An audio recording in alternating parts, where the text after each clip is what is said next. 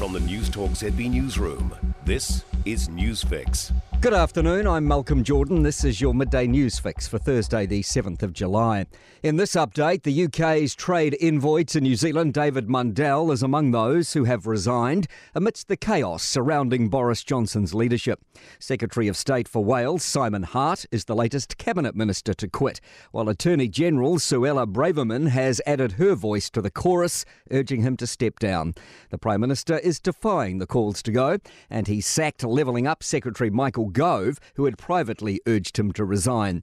UK political commentator Rod Liddle says there's a massive degree of antipathy against him, both in the party and among Conservative voters. I think it's pretty much certain that unless he goes himself over the next 48 hours, that there will be a rewriting of the rules and they'll boot him out. Wellington Mayor Andy Foster is seeking re election. He's revealed exclusively to News Talk ZB's Wellington Mornings he will stand for another term leading our capital city.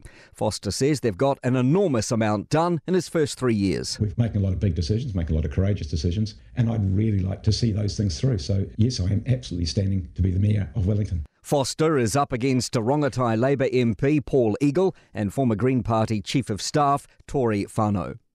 Meanwhile, a former DHB boss and a current councillor are frontrunners to become Christchurch's new mayor. Lianne Dalziel is standing down from the role in October. Former Canterbury Health Board boss David Meates and Burwood councillor Phil Mauger have gone head to head for the first time on News Talk ZB's Canterbury Mornings. Meates says he'll bring a unique set of skills to the job. The ability to work with your kind of diversity and to build collaboration across communities and with organisations. Mauger says through being mayor, he wants to regain the trust in council. Areas in town, a la Bromley, trust is minus zero. And I've got to get the trust back with our ratepayers to make Christchurch the best place to live, work, and play. All eyes are on whether a code of conduct will do anything to affect the price of groceries. Consultation is underway on a draft code between major grocery retailers and their suppliers. The government will also appoint a grocery commissioner later this year. Founder of online grocery retailer Supie, Sarah Balle, says she doubts it will make a difference anytime soon. What Kiwis want to know the answer to is how is the government going to truly lower food prices for consumers and really remove the $1 million of super profits that the duopoly are taking every day? A shock to the system in Invercargill. The southern city has topped the death rate rankings for air pollution from vehicle exhaust and domestic fires and industry combined. It comes as a study has found that air pollution contributes to more than 3,000 premature deaths a year nationwide. NASA says it's regained contact with Capstone, the satellite launched by Rocket Lab last week. The agency lost signal with the satellite yesterday.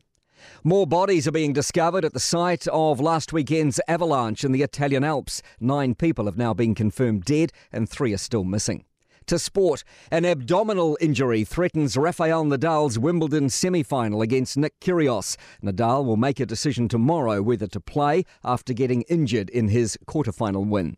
Golfer Ryan Fox insists he won't be tempted if the LIV Golf Tour comes calling. The informed Kiwi tees off at the Scottish Open tonight.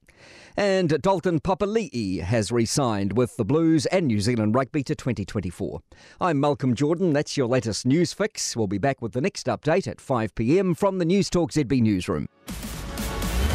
For more news, listen to News Talk ZB live on iHeartRadio.